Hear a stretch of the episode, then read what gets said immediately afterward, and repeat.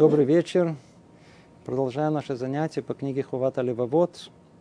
И у нас идет 127 занятие. Находится в вратах седьмых, и врата возвращения, раздел седьмой.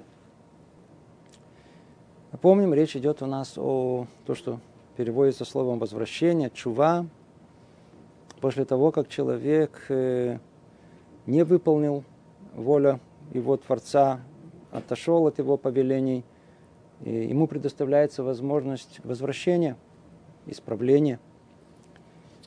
Подробным образом обсуждали, каким образом, в чем смысл этого исправления, каким образом делается это исправление, это возвращение, все составляющие его. На прошлом занятии говорили, э, какое побуждение для того, чтобы сделать и для того, чтобы сделать это возвращение, оно наиболее желанное. На этом занятии, это раздел седьмой, речь пойдет о том, что мешает, что препятствует возвращению. То есть после того, как э, должна была пробудиться большая мотивация, большая мотивация сделать чуву. Каждый человек хочет быть безгрешным, каждый человек хочет быть чист. Казалось бы, вот-вот, ну вот, уже указали ясную дорогу, определили ее в общем, в частности, в теории, в практике, как это все делается. Человек должен первым делом приступить к чуве. Ну, после того, как он все это услышал, тем не менее, видимо, что-то ему мешает. Чувствуя это, автор Бенубахе, он обращает наше внимание – на то, что может препятствовать осуществлению, осуществлению э, возвращения чувы. Ну, во-первых, эта тема уже обсуждалась, как он уже говорит, раньше мы о ней говорили в третьем разделе. Говорит он так, существует много вещей, факторов, мешающих возвращению к Богу. И я уже писал о них и выше в этой части книги. Мы уже в третьем разделе разбирали, там было семь вещей – о которых необходимо знать для того, чтобы вернуться к Всевышнему, э, приблизительно до повторения того, о чем мы говорили. А после того, как мы уже прошли раз за разом все составляющие чувы, после того, как все прояснилось, то он почувствовал, что необходимо снова вернуться к этой теме, но только уже более э, обстоятельно и концентрированно, что именно мешает нам сделать чуву, что мешает. И вот он говорит следующее. Среди вещей, препятствующих возвращению, внутреннее согласие на грех, постоянство в нем и откладывание исправления. Такого рода вещи делают возвращение невозможным. То есть, когда мы говорим невозможным, э, имеется в виду, пока не будут устранены э, все эти препятствующие, препятствия, которые есть. А столько времени, сколько вот э, речь идет о внутреннем согласии, о постоянстве, откладывании и так далее. Естественно, что чува невозможно. Давайте по порядку. Первое, о чем он говорит, о том, что что может препятствовать. Есть такое, знаете, внутреннее согласие с грехом. внутреннее согласие. Слышится чуть-чуть противоречиво. Как может быть, что человек, он внутренне согласен с тем, что он грешит, если он понимает, что это грех, значит, надо от него избавиться. Как человек может соглашаться с ним? А ответ он, и вот продолжает, и он объясняет нам, что кроется за этим. Говорят, что нет маленьких грехов, если они повторяются. И нет больших, если просят за них прощения. Как очень емко тут сказано, надо прояснить. Дальше он больше проясняет. Речь идет о явлении очень глубоком в душе человека, назовите это психология человека.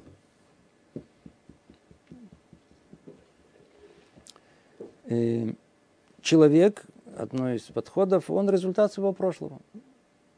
В принципе, все, что в нас есть, это то, что мы когда-то слышали, видели, переживали, думали – мечтали. Все, ничего нет.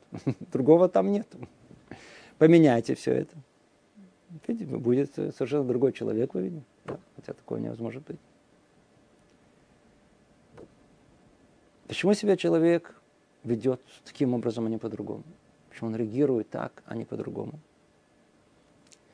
Это снова результат его прошлого. Результат того, как это накопилось в его душе. Снова, и снова, и снова, снова, и снова, и снова. То, что мы называем привычка. То есть есть вещи, которые, если они повторяются по несколько раз, то душа как бы привыкает к этому, и это становится природой. Ее называют ее второй природой. Да? То есть основная природа, с чем мы рождаемся, это вторая природа приобретенная. Так вот, то же самое правомерно не просто к жизненным потребностям, которые, казалось бы, нейтральны, да, а это правомерно и к отходу от нормальности, а с другой стороны, точно так же возвращению к нормальности. Сейчас мы увидим, это работает в обе стороны. У нас в наших еврейских источниках этой теме посвящено много страниц. Да. Талмуде сказано о том, что человек, который повторяет второй раз, э, на третий раз утро, вообще как будто, казалось бы, ему как бы уже свыше уже, что, ну, а если ты уже, так сказать, еще раз, еще раз, ну, иди уже по этому пути, мы тебе мешать не будем, падай. Падай. Почему? Потому что ты сам выбрал этот путь. Кроется за этим вещь очень-очень глубокая. Да. Сначала мы разберем ее в двух словах, это важно как бы тоже слышать, как общую идею. Почему? Потому что она относится очень высоко в корнях нашего мира, всего творения. Мир, по сути своей, он един. В мире есть только один, есть только Творец. Его реальность обязательна, а реальность всего сотворенного не обязательна. Поэтому в мире, в принципе, с точки зрения арифметики и чисел существует только номер один. А два не существует. Два появляется только в момент, когда появляется творение. Когда есть кому дать. Интересно, что второй день творения не сказано слова волшебные китов. Да? То есть после того, как творение завершилось, не подводится итог, да, и это благо. А это только сказано в третий раз, два раза. То есть во второй день, казалось бы, было сотворено то, что называется махлокит, споры и так далее. В этот день произошло разделение да, верхних и нижних сил. Споры, которые есть в мире, они в этот, во второй день, в Йомшини, Спор Короха был тоже в Йомшини, в понедельник, по-русски называется. Не очень удачный день, не мирный день. Теперь, когда мы смотрим на, на, на, на, на вот появление второго, то его появление, оно двояко. В принципе, появление второго должно только усилить первое. Это его основной смысл. Ну что? так, а в мире существует свобода выбора, то появление второго, оно может привести к тому, что оно э, проявит качество индивидуальности само по себе. То есть оно не захочет повторить то, что есть один. А так как оно уже появилось, оно хочет повторить, захочет повторить самого себя. И тогда есть возможность, называется шниют. Это как бы появление в мире альтернативы самому Творцу. Двоичность. Двоичность. Да? Есть еще что-то. Причем это еще что-то, но само по себе.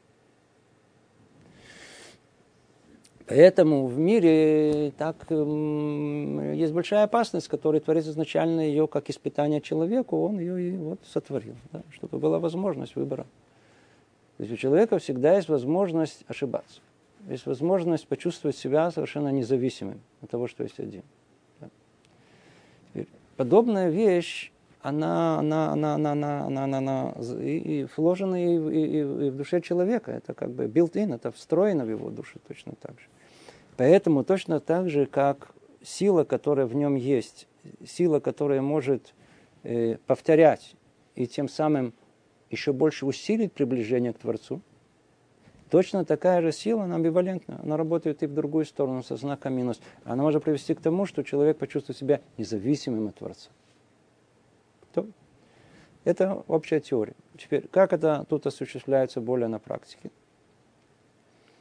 мы видим, что человек по-простому в быту не понимая, ему не надо понимать все, что там, какие корни духовные заложены, откуда это идет, это он по-простому видит о том, что э, вот живет человек, и однажды он, сказать, у него был какой-то соблазн. Соблазн, всегда все начинается с соблазна. Не устоял от этого соблазна и нарушил повеление Всевышнего. Теперь, если он это сделал один раз, надо знать интересное правило. Оказывается, за один раз не наказывается за нарушение. Человек нарушил что-то, один раз не наказывают. А когда наказывают, обратите внимание, снова тогда появляется цифра 2. Что только что теорию рассказали. Да? То есть, а, а, а только тогда, когда второй раз это происходит, а, второй раз, вот за второй раз уже, так сказать, ты получаешь и, и за тот первый раз. И тем более, тем более, когда это произошло третий раз. Говорят мудрецы, когда человек совершает нарушение три раза, то это нарушение как бы оно утвердилось в его сердце. И теперь есть в этом как некое внутреннее согласие. Слышите? Он, в принципе, знает где-то там чутьем, что это нарушение. Но, в принципе, это уже не так страшно, стало уже частью его. Это стало нечувствительным. Понимаете? Это стало нечувствительным, как на есть э, Парашат Экив. Я Экив Тишмаум, говорится в Таре, в переводе простом э, перевести это и было, когда, и когда вы услышите то, что я вам говорю, и так А комментирует Раши, говорит, если вы будете хранить э, те самые мецвод, которые вы топчете своими пятками, вот тогда. Верно, слово экев понимается и так, и так. Как это, какая связь? Только потому, что это напоминает это слово пятка, ответ ничего случайного у нас нету. Если эти слова использованы, значит речь идет действительно с участием какой-то пятки. Какое же участие? Очень интересно. Пятка – это место самое удаленное от сердца, условно говоря. Пятка – это место самое нечувствительное. Возьмите, возьмите э, какую-то э, э, иголку и попробуйте себе уколоть в любое место. Вы видите, как, как, как реакция моментальная будет. Ай, больно, да. Попробуйте это сделать в, в, в пятку. Вы увидите, что там даже не чувствуется. Естественно, что если там сунуть, чуть-чуть уколнуть, даже не почувствуем. Но это же часть нашего тела. Но это пятка. Пятка – символ удаленности от чувствительности сердца.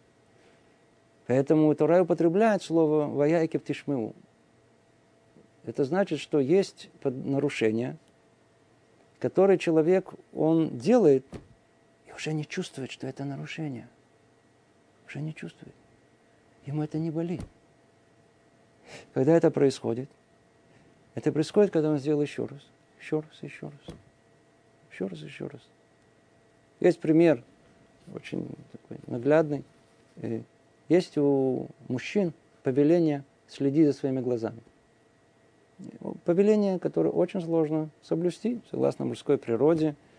И глаза мужские хотят видеть, рассмотреть женский образ. Ему это запрещено. С другой стороны, как можно подобное выдержать, когда человек ну, хотя бы чисто технически должен э, не врезаться в ближайший столб. А можно, конечно, ходить, смотреть вниз. Да. Но, а, это опасность велика, просто, просто так сказать, э, э, не в то место попасть, не знаю, приобрести себе какой-то э, вред какой-то своему организму. А ответ он очень простой. Когда виден тот самый женский образ, это не значит, что произошло нарушение. Вовсе нет. Почему? Потому что это как бы та самая необходимость. Просто для того, чтобы э, передвигаться из пункта А в пункт Б, иначе вы туда не попадете. А где проблема? Что именно запрещено? Запрещается, что называется, вторая попытка. Когда ты увидел, хорошо, нет, не судишься. Чего посмотрел вслед? Чего снова посмотрел? А, посмотрел снова? Вот это и есть нарушение, о которое речь идет. То есть это называется щины, повторил. Это повторение. Вот это подобное повторение, оно оставляет совершенно другой след. Как только человек позволяет себе, и неважно, мы привели этот пример, а мы могли привести другой пример.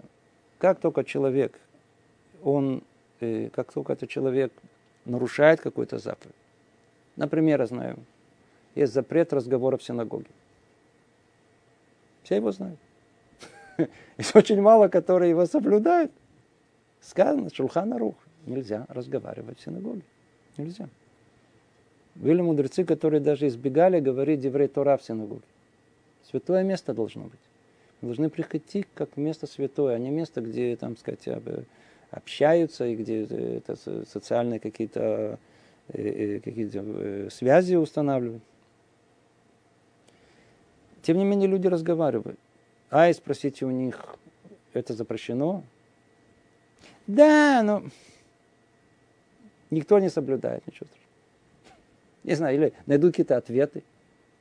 Это называется, как тут говорит, есть внутри какое-то внутреннее согласие на грех, такое подсознательное. Ну, видите уже все. Это как лошонара, это как злословие. Нет человека, который просто не, не, не, не грешит в этом. И мы знаем о том, что это грех. Мы порой замечаем, что мы грешим. Продолжаем это делать. Почему? В Экив Тишмеу у нас это уже как пятка. То есть в этом месте образовался атимут, образовалось нечто, что, что, что нечувствительность. Там что-то от, от, неживое уже, умерла наша чувствительность в этом месте. И это то, что он говорит. Он говорит, Теперь послушайте, что он говорит. Теперь он говорит это с двух сторон. Давайте это, предвидим скажем это. То есть мы сказали со стороны прегрешения. Как только человек делает прегрешение, снова и снова, это входит в... Он же не чувствует, что есть проблема. Я не буду говорить, это уже тема, которая касались много раз. Это этот механизм шелитмакрут, э, привыкание, то, что называется э, зависимость. Это механизм зависимости, который человек еще раз, если это особенно доставляет какое-то удовольствие, он это хочет позволить еще больше, еще больше, сделав это один раз, второй, третий, четвертый, уже выйти из этого практически невозможно. Он, это, он становится зависимым от этого. Поэтому мы зависимы от порой от нашей от еды, от сладенького, от вкусненького, от поспать, от э, удовольствия, от рассматривания запретного. Это, все это, все это некая зависимость. Мы даже порой теряем совершенно свободу выбора в этой области. Нет у нас. Почему? Потому что это итмакрут, это, это зависимость, это не это уже. И тогда это уже даже больше, чем, чем согласие на грех. Это просто полная слепота, мы не видим это уже, не дай Бог у нас это забрать. Фу. А с другой стороны, ведь точно такой же механизм, он тот, который, как мы уже упомянули в самом начале, разбирая теорию, он тот, который лежит в основе того, чтобы усилить внутреннюю духовную работу, которая приблизит нас к Творцу. Именно это. Снова и снова и снова и снова. Обратите внимание, мы выполняем те же мецвод снова и снова. Мы говорим брахот. Сколько раз мы говорим брахот? Каждая браха, цель брахи какая? Э, благословение на еду. Э, после, после еды пойти по нужде. Э, а, столько вокруг нас этих благословений. Для чего? Чтобы мы, мы произнесли их осмысленно. И тогда это каждый раз напоминает Творца, и повторяя снова и снова и снова и снова, и снова и снова и снова и снова, наша душа, она действительно захочет быть ближе. То есть точно тот же принцип используется, точно такой же, но только искусственно навязанный как противоположность тому, что Ецерара, дурное побуждение толкает человека. Есть так, есть так. Одно разрушит, а другое построит. Смотрите, как он говорит. Говорят, что нет маленьких грехов, если они повторяются. И нет больших, если просят за них прощения. Нет маленьких грехов, неважно какое, э, что если они повторяются снова и снова, он превращается в огромный грех. Почему? Потому что ты становишься нечувствительным, у тебя внутреннее согласие есть, ты никогда не сделаешь чего от него. А с другой стороны, нет больших грехов, даже если сделал какой-то большой грех. Но если ты за него просишь прощения снова и снова и снова и снова и снова и снова и снова и снова и снова, он уже не такой большой. Почему? Потому что э, Бог хочет э, сердце человека. Да? Если он видит, что это сердце хочет снова и снова прощения, то этот грех уже не столь тяжелый, не столь сложный. Смотрите, как он сейчас объясняет это дальше. Это все это разъяснение того, той же мысли. Дело здесь в том, что постоянство в грехе свидетельствует о пренебрежении словом Всевышнего – а неуважение к заповеди предостережению. В такой ситуации человек сам навлекает на себя наказание. Почему? Потому что он тем фактом, что он не боролся, не сделал никакое усилие, не остановил себя, это полное пренебрежение к словам Всевышнего, неуважение к его заповеди. И еще постоянство в грехе, даже маленьком, делает его все большим и больше. Тогда как большой грех если грешник просит за него прощения и оставляет его из-за страха перед Богом, постепенно уменьшается, пока не будет стерт из книги грехов, и грешник очистен, вернувших к Богу. Снова он повторяет ту же самую мысль, только ее чуть больше расширяет. Снова с двух сторон. Постоянство в грехе, даже маленьком, делает его все большим и большим. Был маленький грех. Из-за того, что человек повторил снова и снова и снова, он его увеличивает, еще больше сделал, еще больше делал, еще больше делал. И наоборот. А большой грех, если только за него просят прощения, и оставляет его не из-за каких-то счетов, а из-за, а из-за, а из-за страха перед Богом, э, постепенно уменьшается, пока не будет стерт из книги грехов. Вообще, слышите, вообще. И грешник очистится от него, вернувшись к Богу. То есть сколько раз человек вспоминает, столько раз э, у него увеличивается шансы, что все сотрут. Знаменитая фраза, которую мы повторяем перед Миш, который повторяем перед Роша Шана, вы слышите перед Ром Кипур, то, что человек помнит, Бог забывает. А то, что человек забывает, Бог помнит. И это должно быть лозунг, с которым мы должны постоянно ходить. Теперь он приводит образный пример, просто подтвердить теперь эту мысль. Говорит, посмотри на шелковую нить, какой прочной она становится, если сложить ее много раз. А ведь следовала она из самого непрочного, что есть в мире, из слюны червя. Видите, как оно может оказаться, это, это казалось бы, маленькое пренебрежение, маленькое нарушение, ну такое маленькое, которое... А если снова и снова и снова и снова, фу, его уже не разорвать. И посмотри на толстый корабельный канат, как в результате как в результате длительного использования он постепенно истирается, пока не порвется однажды и вернется тем самым к изначальной своей слабости и непрочности. Вот типичный пример, чтобы мы поняли, что и в нашей жизни есть подобное, что происходит в небесах. Да? То есть снова, снова мы. Машаль, Нимшаль. Канат. Казалось бы, вот он, вот сильный, вот если уже пример какой-то веревки, я знаю, так сказать, это э, морской канат, который держит огромное судно, не дает возможности уйти от берега. Ну, смотришь на него, и постепенно, постепенно, и он тоже постепенно стирается, пока не порвется однажды. Точно так же самое большое прегрешение, хочет он сказать, если мы только снова и снова будем просить него прощения, он, оно может быть проститься и стерется вообще.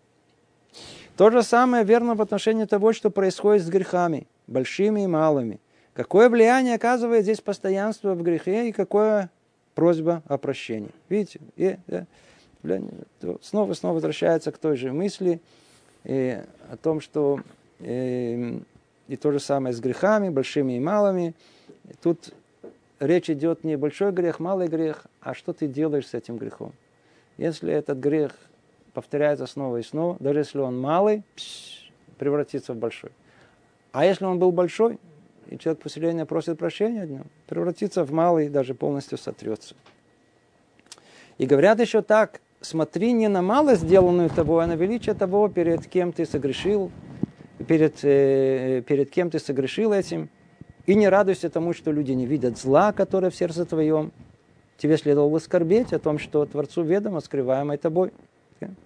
И он взирает на дела твои, сокрытые, открытые, и помнит их лучше, чем ты сам помнишь. Ибо ты забываешь, а он не забывает. Ты стараешься уклониться от них, а он нет. Да? Надо знать о том, что все, что в мире происходит, да? в времена мы не понимали этих слов так ясно, как сейчас, а в наши времена, пожалуйста, все снимается, человек даже не знает, идет по улице, и вдруг ему на каком-то этапе показывают, смотри, вот тут ты сделал так, тут сделал так. Он говорит, я? Да, говорит, не, это не я был, это другой. Говорит, ну, давай посмотрим. И показывают ему, оказывается, три камеры, его фотографировали со всех сторон. Нечем крыть, что называется. Это когда-то можно было, это не я, это другой, вы меня не так поняли, это по ошибке, это оклеветали, это, ну, Сейчас все открыто, ясно. Э, э, теперь все, э, все фотографируется, все записывается. Итак, мы разобрались с вами эм, то, что называется повторение греха. Извиняюсь, постоянство. Да, постоянство. Теперь продолжает Рабейн Маха и говорит, в, э, э, к числу вещей, наносящих ущерб возвращению, относится также повторение греха, после которого человек уже вернулся к Богу, исполнив все условия. Переходит к еще одному, одной составляющей. Что нам еще может помешать? То есть больше всего, что мешает, это привязанность к греху, зависимость от него. Мы уже не можем без него. Да, это пункт номер один. В принципе, по этому пункту мы все проходим. Невозможно оторваться от него. Часть нас там. Но он говорит, есть еще одна вещь, давайте еще более тонкая. Ведь бывает такое, что человек уже да, делает чуву, сделал чуву. И действительно уже все завязал. Но как у нас написано в это Аеве Егия, человек у каждого есть, называется момент слабости. Время, когда он, что называется, не ай-яй-яй, не на высоте. То ли физическое расстройство, то ли, то ли слабость действительная – нападает на него иногда умственное, самое разное. В таком ситуации ну, а Ецер только ждет. Он долго ждет, он терпеливый. Ждет, когда человек устанет, потеряет контроль. Разум не будет столь крепкий, чтобы контролировать все. И тогда что? И тогда он может вернуться в ту точку, которую он уже оставил. Да, ничего страшного, один раз. Когда возвращается человек один раз, после того, как он сделал чуву.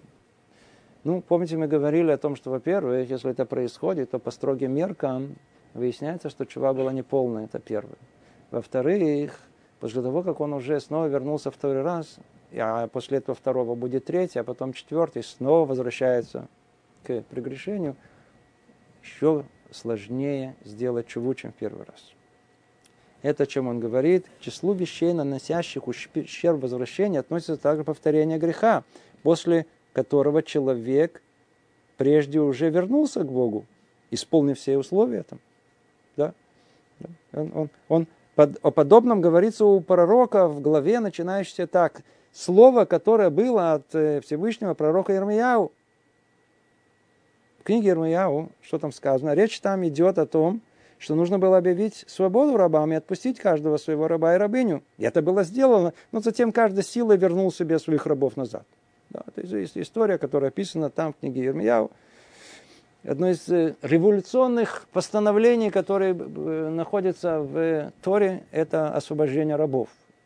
В наше время реальность рабства не существует, поэтому нам очень тяжело оценить совершенно не стандартной обязанности, которые есть у целого народа, освобождение рабов. Человек купил раба, затратил свои деньги.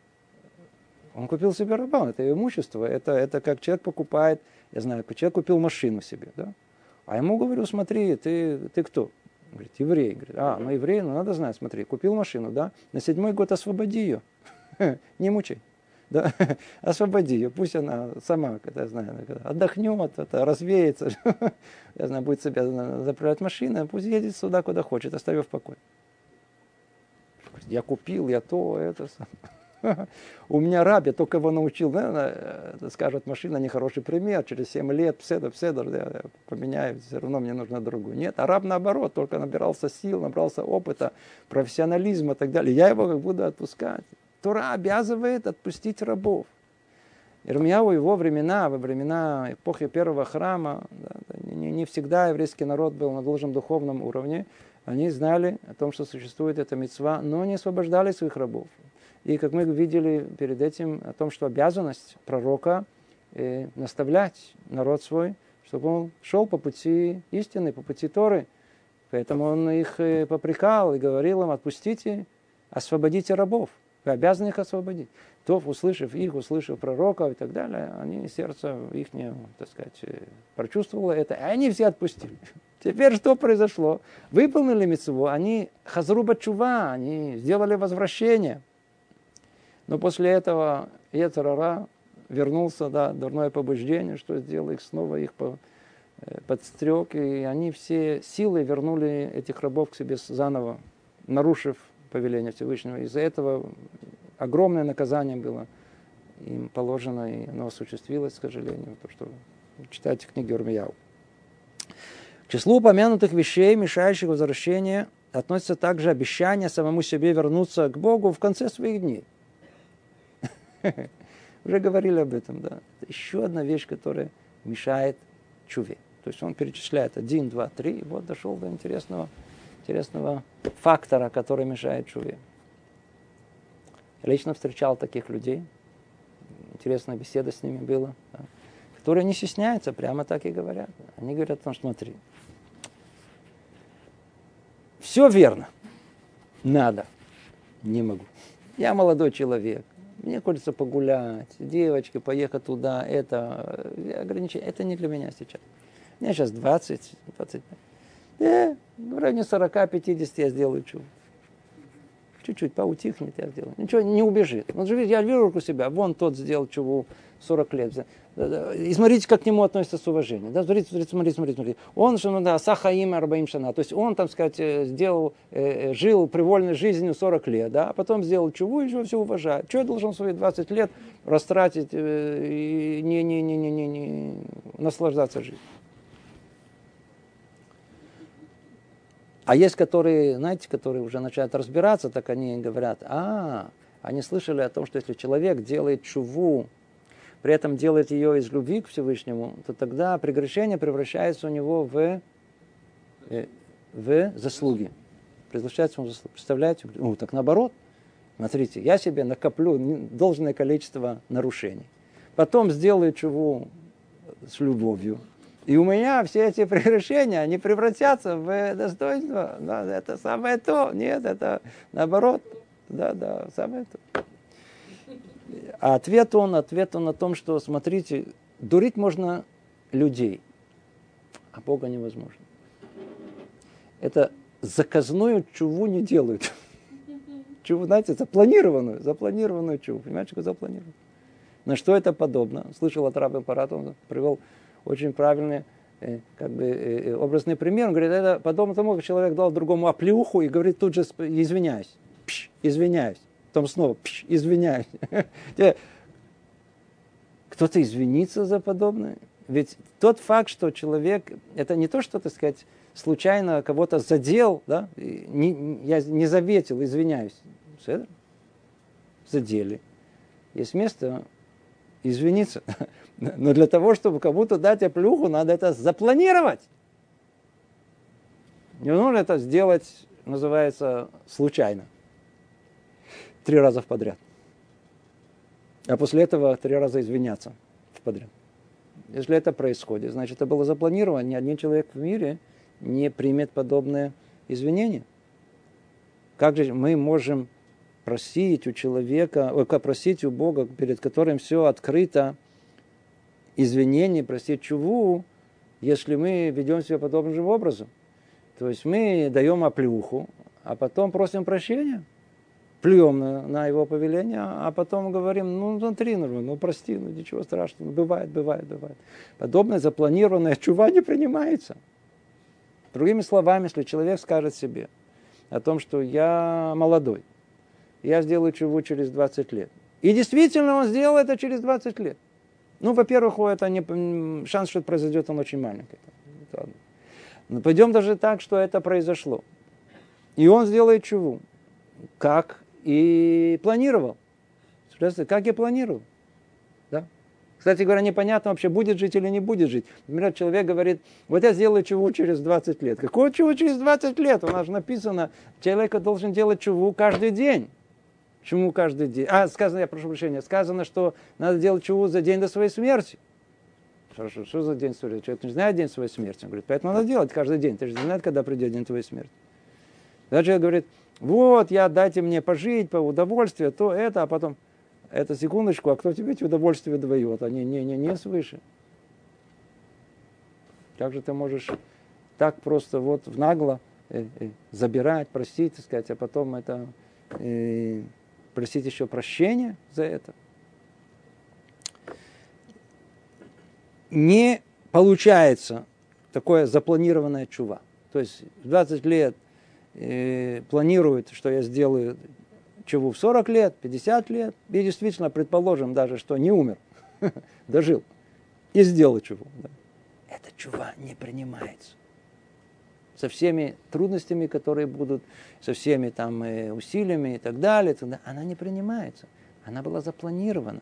Запланированную чуву, видите, сказано ясно, очевидно, никто не примет. Творец не принимает такую чуву.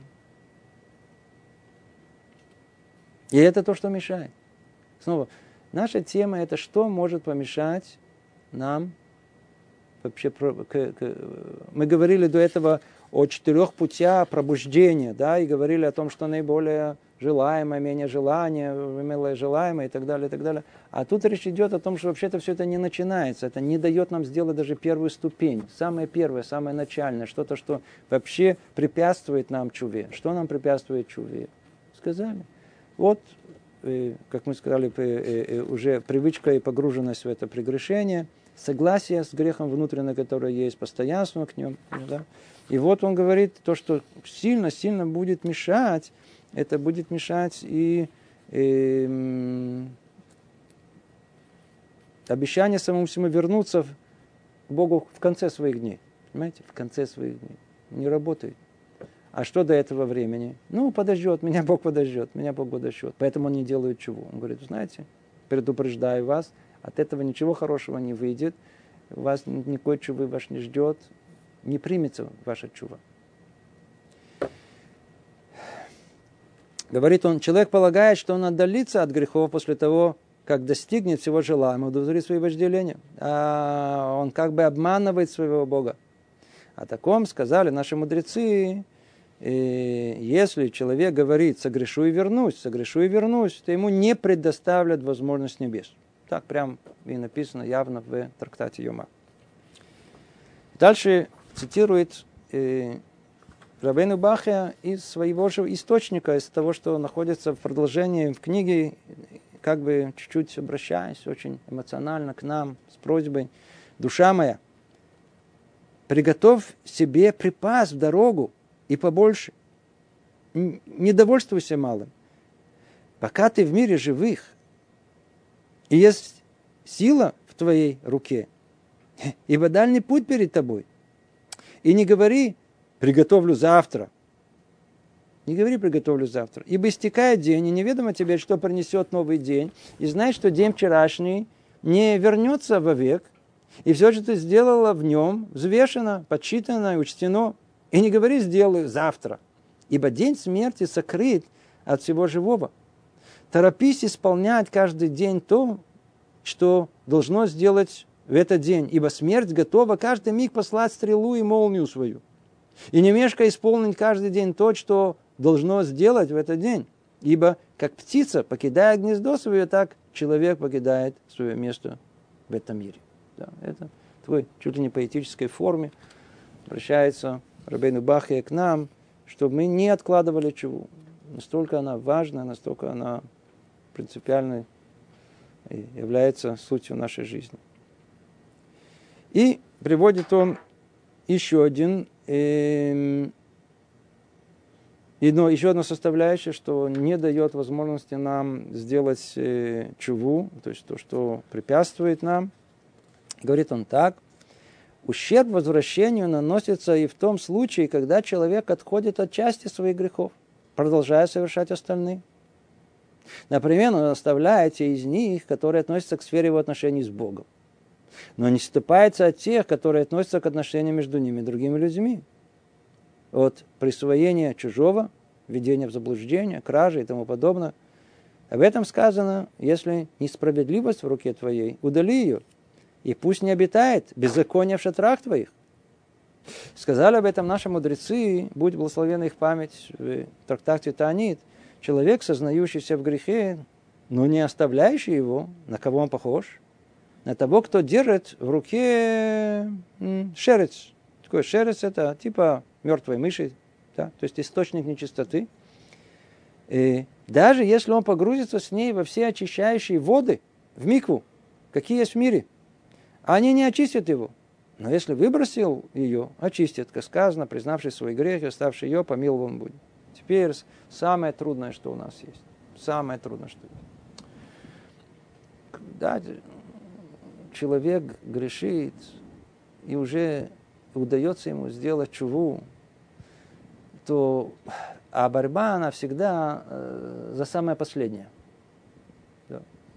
То есть, ведь представьте себе, что если человек сделает полную чуву, это же полностью очищает его душу. То есть получается, что его дурное побуждение, Ецерара, Нихшаль, проиграл.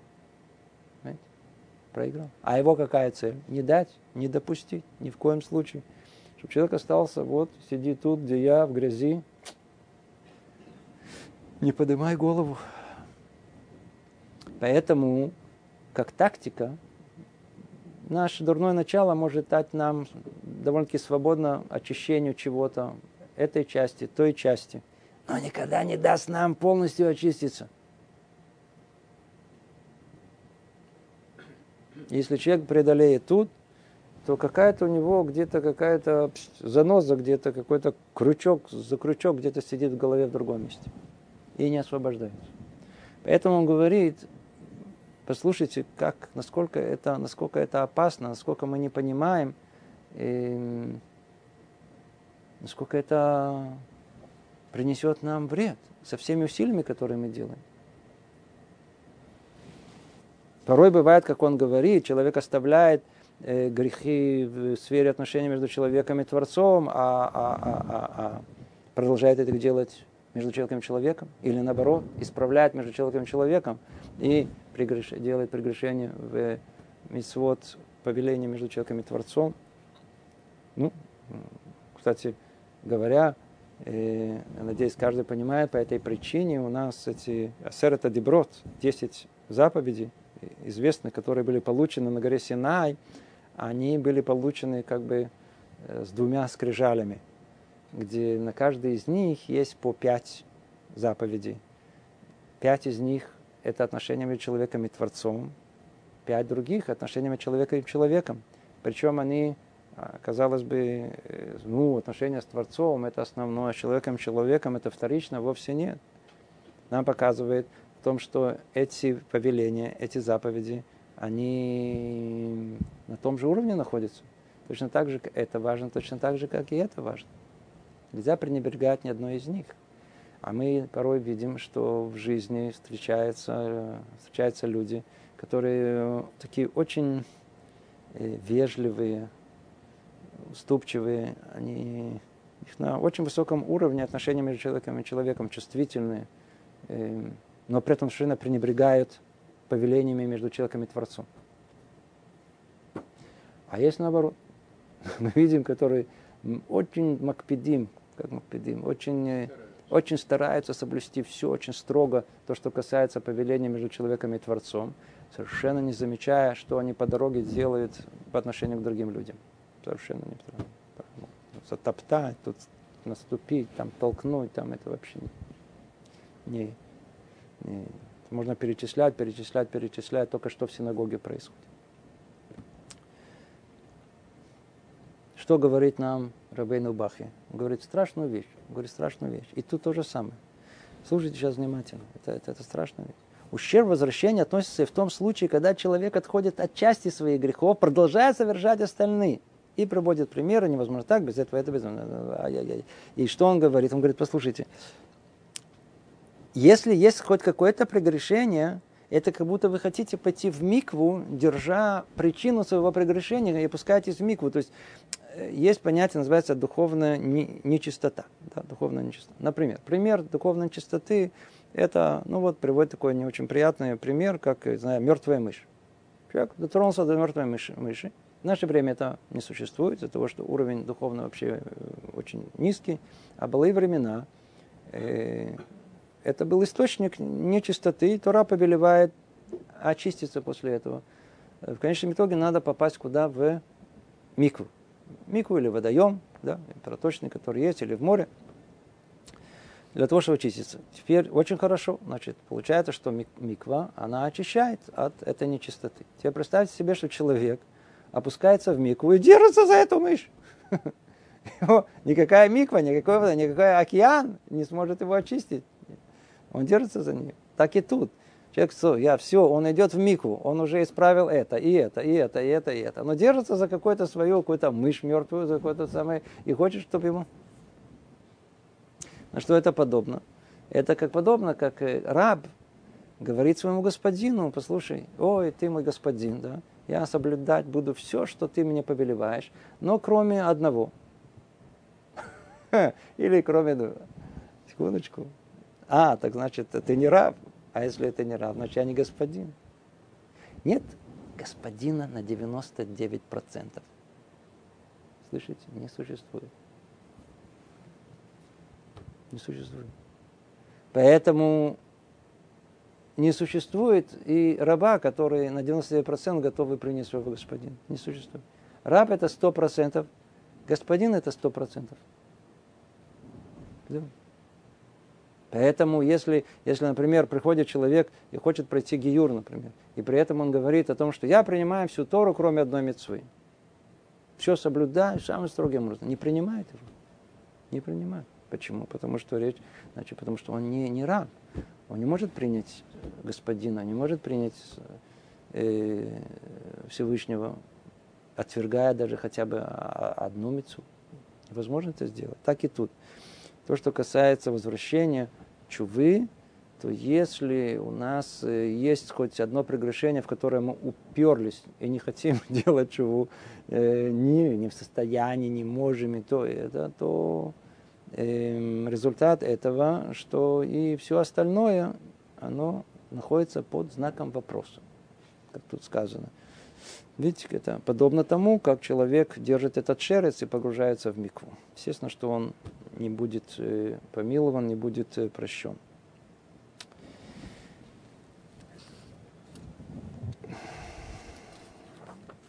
И завершает этот раздел Рабейну Бахи и говорит, также все мешающие исправлению человека, упомянутые в предыдущей части этой книги, мешают возвращению.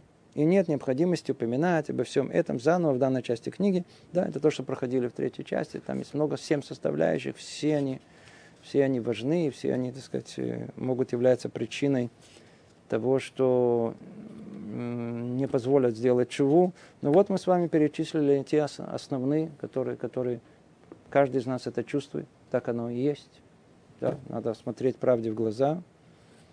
И мы привыкаем к этим нарушениям мы не чувствуем, что они уже нарушения.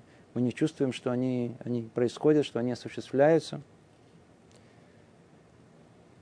Поэтому мы, мы, мы, мы как бы внутри, как тут сказано, очень-очень, так сказать, э, да, вначале было непонятно, что у нас есть согласие на грех. Мы как бы соглашаемся с этим прегрешением. У нас нет другой возможности, как мы соглашаемся с ним. Постоянство. То есть, когда мы это исполняем снова и снова, снова и снова, снова и снова, это становится частью нашей второй натуры, мы уже не можем оставить это. И это приводит к этому согласию. Это, по-видимому, основная причина, которая не позволяет нам прийти к чуве. Да. Это привязанность, порой можно даже сказать, как мы говорили, зависимость. А точно такой же механизм, как мы сказали, когда он работает в обратную сторону, он наоборот приводит к исправлению человека. Когда снова и снова, и снова и снова человек просит прощения, даже самое большое прегрешение, оно постепенно стирается, и уходит э, человек, может получить и удостоиться прощения. И многое другое, как тут мы разобрали, э, не дает нам э, прийти к исправлению. Это то, что касается в основном, когда человек полагает, что он подождет, придет время, и когда-то он сделает чуву, то подобная запланированная чува, она не принимается, надо знать, как это будет больно и печально обнаружить это потом. И в конце мы с вами разобрали еще очень сложную ситуацию, в которой же человек удостоился сделать чуву. В принципе, уже прошел в основном все ее части, большую часть.